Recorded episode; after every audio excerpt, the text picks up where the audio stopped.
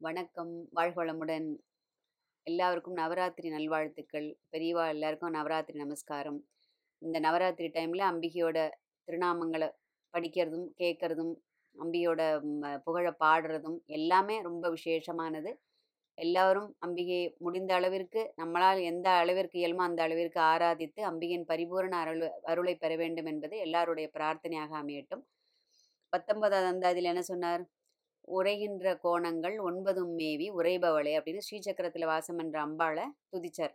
இப்போ இருபதாவதுல என்ன சொல்றார்? உரைகின்ற நின் திருக்கோவில் நின் கேழ்வர் ஒரு பக்கமோ அறைகின்ற நான்மறையின் அடியோ முடியோ அமுதம் நிறைகின்ற வெண் திங்களோ கஞ்சமோ என்றன் நெஞ்சகமோ மறைகின்ற வாரிதியோ பூரணாச்சல மங்களையே அப்படின்னு அம்பாளை எங்கெங்கெல்லாம் நீ இருக்க? அப்படியே இங்கே இருக்கியோ? அங்கே இருக்கியோ?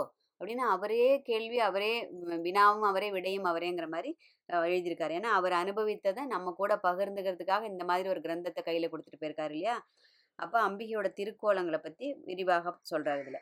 அதாவது அம்பிகை மேலே நமக்கு ஈடுபாடு அதிகமாக அதிகமாக என்ன ஆகிடும் நம்முடைய தேடல்களும் அதற்கு தகுந்தது போல் பல கோணங்களில் நம்ம அப்படி இப்படி இப்போ இப்போ இதை கற்றுக்கலாமோ அதை தெரிஞ்சுக்கலாமோ இல்லை இப்படி தெரிஞ்சுட்டா இது இன்னும் தெரிஞ்சுக்கணுமே இன்னும் அப்படிங்கிற அந்த தேடல் வந்து பறந்து விரிஞ்சு போகிறது அங்கங்கே நான் அதபடி நீக்கமறை நிறைந்திருக்கும் அந்த பூரண பிரம்ம நிலையை ஆத்மா அனுபவிக்க தொடங்கிடுதுன்னு வச்சுங்களேன். அப்போ அபிராம்பட்டர் மாதிரி நம்மளும் இந்த மாதிரி தேடல்களும் அதற்குண்டான விடையும் அவளே கொடுத்துடுவா. அதுதான். தேடல்கள் மட்டும் கிடையாது. தேட வைப்பதும் அவளே. அதற்கு அந்த தேடலில் உண்டான பலனை கொடுப்பதும் அவளே. அப்போது அம்பிகை எங்கெல்லாம் இருக்கா அப்படின்னு சொல்லிட்டு ஒரு அவரோட தேடல்களில் அவர் கண்டுபிடித்த அவர் கண்டறிந்த அவருடைய ஆத்ம அனுபவத்தை இங்கே சொல்கிறார் அப்போ நம்மளும் இது போல தேடத் தொடங்கும்போது நமக்கும் இது போல பல அனுபவங்கள் ஏற்பட வாய்ப்புண்டு அம்பிகையின் அந்த யதார்த்தமான வாசஸ்தலம் இது ஸ்ரீநகரத்தில் சிந்தாமணி கிரகத்தில் பஞ்சபிரம்ம ஸ்வரூபத்தின் மேலே அம்பாள் ராஜராஜேஸ்வரியாக லலிதா பரமேஸ்வரியாக திரிபுர சுந்தரியாக வீட்டிருக்கின்றாள் இல்லையா? முதல் கேள்வி என்ன கேட்குறாரு இப்போ? உரைகின்ற நின் திருக்கோவில் நின் கேழ்வர் ஒரு பக்கமும் கேழ்வர்னா இந்த இடத்துல கணவன் ஒரு அர்த்தம். இன்னொன்று வந்து ரொம்ப நெருங்கின சொந்தம்னு அந்த மாதிரி ஒரு அர்த்தத்துலேயும் வரும். இந்த இடத்துல கணவருங்கிற இதில் வருது. அதாவது எங்கம்மா நீ இருக்க? உன்னுடைய பதியான பரமசிவனோட இடப்பக்கத்தில் இருக்கியோ? ஏன்னா அவர்கள் இரண்டு பேரும் சொல்லும் பொருளும் அது மாதிரியாம் இப்படி பிரிக்க முடியாதான். அதனால இவரே ஒரு அந்தாதியில் என்ன எழுதுவார்? சொல்லும் பொருளும் என நடமாடும் நின் துணைவருடன் ஒரு அந்தாதி எழுதுறார் பின்னாடி. அப்போ அந்த அர்த்தநாரியாக அந்த சிவசக்தி ஐக்கிய சுரூபிணியாக அவர் பார்த்துருக்கார் அந்த இடத்துல. அப்போ நம்ம நார்மலாக என்ன சொல்லுவோம்? இப்போ காதலர்களை பார்க்கும்போது உடம்பு இரண்டு உயிர் ஒன்றுன்னு சொல்லிட்டு சொல்லுவோம். ஆனால் இங்கே அப்படியே இரண்டுமே ஒன்றுதாங்கிற மாதிரி இவர் சொல்லிட்டார். எது? உடம்பும் ஒன்றுதான் உயிரும் ஒன்று தான் அப்படிங்கிறார் இந்த இடத்துல. ஏன்னா அவ ரெண்டு பேரும் பாதி பாதியாக இருக்கிற ஒரே உடம்பு தான் ஒரே உயிர் தான். அப்போ அம்பாள் வேற சிவன் வேறங்கிற அந்த பேதமே இங்கே கிடையாது அப்படின்னு ரொம்ப தீர்மானமாக சொல்கிறார் லலிதா சாசனம் என்ன சொல்கிறது ஸ்ரீகண்டார்த்த சரீரினின்னு சொல்கிறது அப்போது அந்த ஸ்ரீகண்டனின் அர்த்த பாதியை தன்னுடைய உடலாக கொண்டவள் அப்படின்னு சொல்லிட்டு. அடுத்தது அறைகின்ற நான் மறையின் அடியோ முடியோ. ஓதப்படுகின்ற அறைகின்றன ஓதப்படுகின்ற அந்த வேதங்களின் ஆரம்பமா இருக்கியோ? இல்ல முடிவாக இருக்கிறாயோ? அப்படிங்கிறார். இதுக்கு முன்னாடி என்ன பார்த்திருக்கோம்? துணையும் தொழும் தெய்வமும் பெற்றதாயும் சுருதிகளின் பனையும் கொழுந்தும் பதி கொண்ட வேறும் அங்க என்ன சொல்றார்? நீதான் வேறாம இருக்க நீதான் நடுபாகமாவும் இருக்க நீதான் கிளையாக இருக்கிறாய் நீதான் இலையாக இருக்கிறாய் நீதான் காயாக இருக்கிறாய் நீதான் கனியாக இருக்கிறாய்ங்கிற இந்த இடத்துல அதுக்கப்புறம் மறையின் பரிமளமேன்னு சொன்னார். அந்த வேதத்தின் அந்த சுகந்த மனமாகவும் நீதான் இருக்கிறாய் அப்படிங்கிறார். இந்த இடத்துல என்ன சொல்றாரு? அதன் ஆரம்பமாக இருக்கிறாயோ முடிவாக இருக்கின்றாயோங்கிறார். ஏன்னா வேதத்தின் சாரமாகவும் அதாவது முடி இருப்பது தான் உபனிஷத்துக்கள். அதுதான் வேதாந்தம்னு சொல்றோம் நம்ம. அதுல அந்த ஞானபாகமாக இருக்கக்கூடிய பகுதியில் தான் அம்பிகை வாசம் பண்றா. அந்த ஞானத்தின் பிறப்பிடமே அவள் தான் இல்லையா? அடுத்தது என்ன சொல்றார்? அமுதம் நிறைகின்ற வெண் திங்களோ அப்படிங்கிறார். ஏன்னா சந்திரனுக்கும் அந்த அமுதத்துக்கும் நிறைய இது உண்டு. ஏன்னா சந்திர சந்திரன்ல தான் அந்த அமுதம் அந்த அமுத கிரணங்கள் அப்படியே என்ன சொல்றோம் பொதிஞ்சு கிடக்கு. அதனால தான் நில ஒளியில வந்து அந்த நம்ம செய்யற அது ஜபத்திற்கும் இல்ல சொல்கின்ற சகஸ்ரநாமத்திற்கும் வேதத்திற்கும் எல்லாத்துக்குமே பலன் ரொம்ப ஜாஸ்தி. ஏன்னா அன்னைக்கு பூரண சந்திரனாக அம்பாள் அதில் பிரத்யட்சமாக தன்னுடைய அமுத கிரணங்களை பொழிகின்றாள் அப்படிங்கிறது புராணங்கள் சொல்றது. அப்போ இந்த இடத்துல என்ன சொல்றாரு? வெண் திங்களோனாக்க இந்த பதம் தான் அவருக்கு ரொம்ப பிடிச்சிருக்கும் ஏன்னா நிறைய இடத்துல சந்திரன் கொண்டு ஏன்னா ஏன்னா அவர் அனுபவிச்சது அந்த இதுதான் அம்பிகை ஒளி ஸ்வரூபத்துல தான் அவர் பார்க்குறாரு அந்த சரபோஜி மன்னர் வர்றதும் இவர் அம்பிகையை வந்து உள்ள பூரண சந்திரனாக தரிசி தரிசனம் பண்ணி கொண்டிருக்கிறதும் அந்த கதையெல்லாம் நம்ம பார்த்தோம்.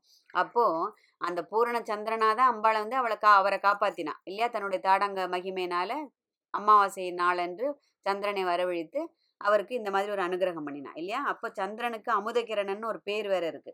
அப்போ என்ன ஆயிடுறது சகசிரார பத்மத்தில் அதாவது நம்முடைய உச்சித்தலை அந்த பூர்ண கலைகளோடு உரைகின்ற சந்திர மண்டலம் இருப்பதாக புராணங்கள் சொல்கிறது. லலிதா சகசனம் என்ன சொல்லுது? சுதா சாகர மத்தியஸ்தா சுதா சாராபி வர்ஷினி அப்படிங்கிறது. அப்போ இந்த குண்டலினி சக்தியானது அந்த சுஷும்னா நாடி வழியாக ஆறு ஆதாரங்களை கடந்து சகசிரார பத்மத்தை அடையும் போது அங்கு சிவசக்தி ஐக்கிய சுரூபத்தை கண்டு கழிக்கிறது அந்த பூரணத்துவத்தை அனுபவிப்பதற்காக அம்பாள் அங்கிருந்து தன்னுடைய அமுத கிரணங்களை ஆனந்த் பொழிந்து அதை அந்த குண்டலினி சக்தியை ஆனந்த சாகரத்தில் மூழ்கடிக்கிறாள் அப்படின்னு யோக சாஸ்திரம் சொல்றது. அப்போது லலிதா சஹஸ்ரநாமம் என்ன சொல்றது? சகசிராராம்புஜாரோட ஆயிரம் இதழ்னு பேர் தான். ஆனால் அது கோடிக்கணக்கான இதழ்கள் உள்ள ஒரு தாமரை சகசிராரத்தில் இருக்கு. அதில் அம்பாள் வாசம் பண்ற அம்பாளும் சுவாமியும் சேர்ந்து காட்சி கொடுக்கக்கூடிய ஒரு இடம் அது. சரியா? கஞ்சமோ அப்படின்னா என்ன? அதாவது இந்த இடத்துல வெண் கஞ்சமோன்னு சேர்த்துக்கலாம். வெண் திங்களோ வெண் கஞ்சமோ அப்படின்னா வெள்ளை தாமரையில். கஞ்சம்னா தாமரை. வெள்ளை தாமரையில். அதாவது அம்பிகை இங்கே சரஸ்வதி அதான் ஞான ஸ்வரூபம்னு பார்த்துட்டோம் இல்லையா? அப்போ சரஸ்வதி வடிவ அதாவது சரஸ்வதி ரூபமாக கல்விக்கு அதிபதியாக அவர் பார்க்குறார். அதனால இந்த இடத்துல வெண் திங்களோன்னு சொல்லலாம் வெண் கஞ்சமோன்னு சொல்லலாம். அப்போது அவள் என்ன பண்ணுறா நம்முடைய அந்த அக்ஞான இருளை நீக்கி அந்த மெய்ஞான போதத்தை அருள்வது தான் அவளுடைய தலையாய கடமையாக கொண்டு நம்மளை அந்த சம்சார சாகத்திலேருந்து உத்தரணம் பண்ணுறா இல்லையா? அப்போ இந்த அவர் சொன்னது அடுத்தது என்ன சொல்கிறார் உடனே? இதெல்லாம் சொல்லிட்டு ஓ உன்னோட பதியோட இருக்கியோ? இல்ல வெண் திங்க வேதத்தின் அடியோ முடியோ இல்லைனாக்க வெண் திங்களோ? இல்ல இல்ல என் நெஞ்சகமோ? அப்படிங்கிறாரு. ஆமாமா சொல்ல முடியாது. நீ என் மேல கருணை வச்சு இந்த ஒரு சிறியேன் இந்த எளியனுடைய நெஞ்சத்தை கூட நீ உன்னோட திருக்கோயில எடுத்துட்டு இருக்கலாம் இல்லையா? ஏன்னா உன்னையே எண்ணி தவிக்கிறேன் அதனால நீ அடியவர் நெஞ்சத்துல நீ வராமலா போயிடுவ. அதனால கண்டிப்பா என் பேர்ல உள்ள கருணையினால என்னோட நெஞ்சத்துலேயும் நீ வந்து இருப்ப. அதாவது ஒரு அளவற்ற ஒரு வாத்சல்யம். ஒரு அப்படி இருக்கிற ஒரு ஒரு குழந்தை மனசோட ஒரு பக்தி பண்றதுனால மட்டுமே அவரால் இது போலெல்லாம் எழுத முடியறது இல்லையா? கள்ளங்கபடம் இல்லாத ஒரு பக்தி. எதையும் எதிர்பார்க்காத ஒரு பக்தி. அப்போ அந்த மாதிரி இருக்கிறவர்களாம் இது மாதிரிலாம் கண்டிப்பா இந்த மாதிரி அனுபவம் நிகழ்ந்திருக்குங்கிறது நம்மளால அதை படிக்கிறச்சவே உணர முடியறது இல்லையா? அதாவது மனசை வந்து அணுஸ்வரூபம்னு சொல்றோம். அப்போ அந்த அந்த அணுஸ்வரூபம் அப்படின்னா அது இத்தினோண்டுக்கு போய் நம்ம அம்பாளை சொல்லிட்டோமே உடனே நெஞ்சகத்தில் வந்து இருக்குதுன்னு சொல்லிட்டு இல்லை இல்லை அவள் பெரிய பெரிய பெரு நல்ல மதிப்புமிக்க பெரிய பெரிய பொருட்களோடு இருக்கிறதுனால இது ரொம்ப குறைவாக நம்ம மதிப்பிட்டுட்டோமோ அப்படின்னு ஒரு டவுட் வந்துடுது அவருக்கு. உடனே என்ன சொல்ல மறைகின்ற வாரிதியோ? உடனே நம்மளை பெருசாக போயிட்டார். அதாவது அது அளவற்ற விலை ம- விலை மதிக்க முடியாத பொருட்களை தன்னகத்தே கொண்டு அந்த விளங்கும் அந்த பார்க்கடலை கிடைத்தற்கரிய பல திவ்ய மங்களமான பொருட்கள் அதுலேருந்து வந்ததுன்னு பார்த்தோம். அப்போ அந்த பார்க்கடலோ அப்படின்னு அடுத்து அடுத்து மறைகின்ற வாரிதியோ அப்படிங்கிறார். அந்த பார்க்கடலில் இருக்கியோ இதில் எல்லாம் பார்த்துட்டு இல்லைம்மா அங்கேயும் இல்லை இங்கேயும் இல்லை. பூரணாச்சல மங்களையே அப்படிங்கிறார். அங்கேயும் இருப்ப இங்கேயும் இருப்ப. இல்லை இங்கே இருப்பியோ இல்லை அங்கே இருப்பியோ அப்படின்னு சொல்லிட்டு பூரண அச்சலை அப்படின்னா எங்கும் நீக்கமர நிறைந்திருப்பவள் சலனம் இல்லாதவள் ஏன்னா ச- லலிதா சகஸ்ரநாமம் என்ன சொல்றது? அவளுக்கு பூர்ணான்னு ஒரு நாமா நாமா இருக்கு. வந்து அடுத்தது மங்களை அப்படின்னா என்றுமே எப்பொழுதுமே குறைவில்லாத மங்களமுடன் இருப்பவள். நித்திய சுவாசினியாக இருப்பவள். நித்திய சுமங்கலியாக இருப்பவள். லலிதா சகசரநாமம் சர்வமங்களா மங்களா கிருத்திகி. அப்படிங்கிறது. தேவி மகாத்மா என்ன சொல்றது? எல்லாருக்கும் தெரிஞ்ச அந்த பிரசித்தமான அந்த ஸ்லோகம். சர்வ மங்கள மாங்கல்யே சிவே சர்வார்த்த சாதியே சரண்யே திரைம்பகே தேவி நாராயணி நமோஸ்துதே. தேவி மகாத்மியா சொல்றது. அப்போ மங்களத்தின் உறைவிடமாக இருப்பவளே. இங்க வந்து பூரண மங்களை அப்படின்னா ஒரு பொருள் அச்சல மங்களை அப்படின்னா என்னன்னா வியாக்கியானர்கள் எப்படி எழுதுறா? அச்சல மங்களை அப்படிங்கிறதுக்கு அந்த அச்சலமில்லாத அந்த மலையான அந்த இமாலயத்தின் அந்த இமய இமவானின் மலைராஜனின் கண்மணியாக வளர்ந்த பார்வதி.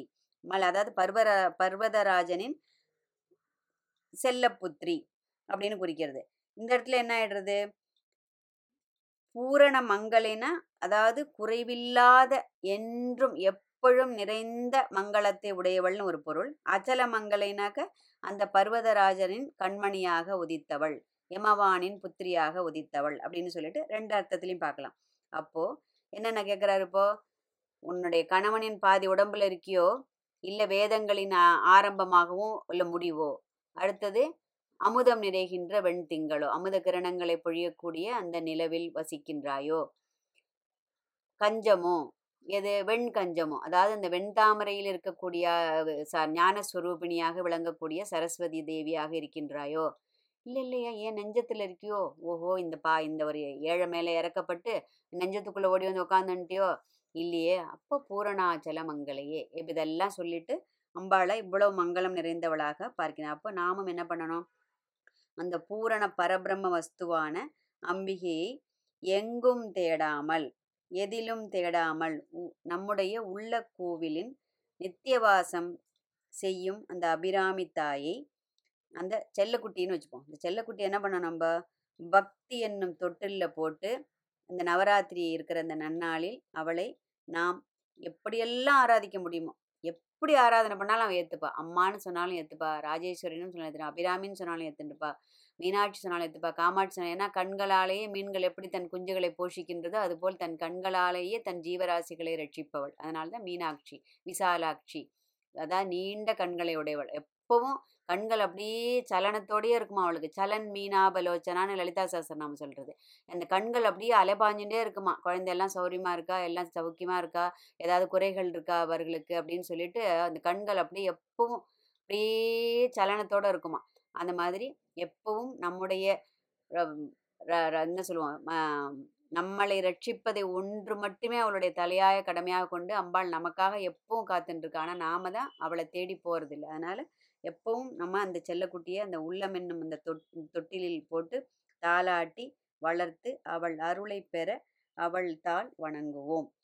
அப்படின்னு சொல்லி இந்த நவராத்திரி நன்னாளில் எல்லாருக்கும் நவராத்திரி வாழ்த்துக்களை தெரிவிச்சுக்கிறேன். அடுத்தது நம்ம பார்க்க போகிறது இருபத்தி ஒன்றாவது அந்தாதி. வண்ணமும் எண்ணமும். அம்பிகையோட வண்ணத்தையும் எண்ணத்தையும் பற்றி சொல்ல போகிறார் அடுத்த அந்தாதியில். வாழ்க வளமுடன்.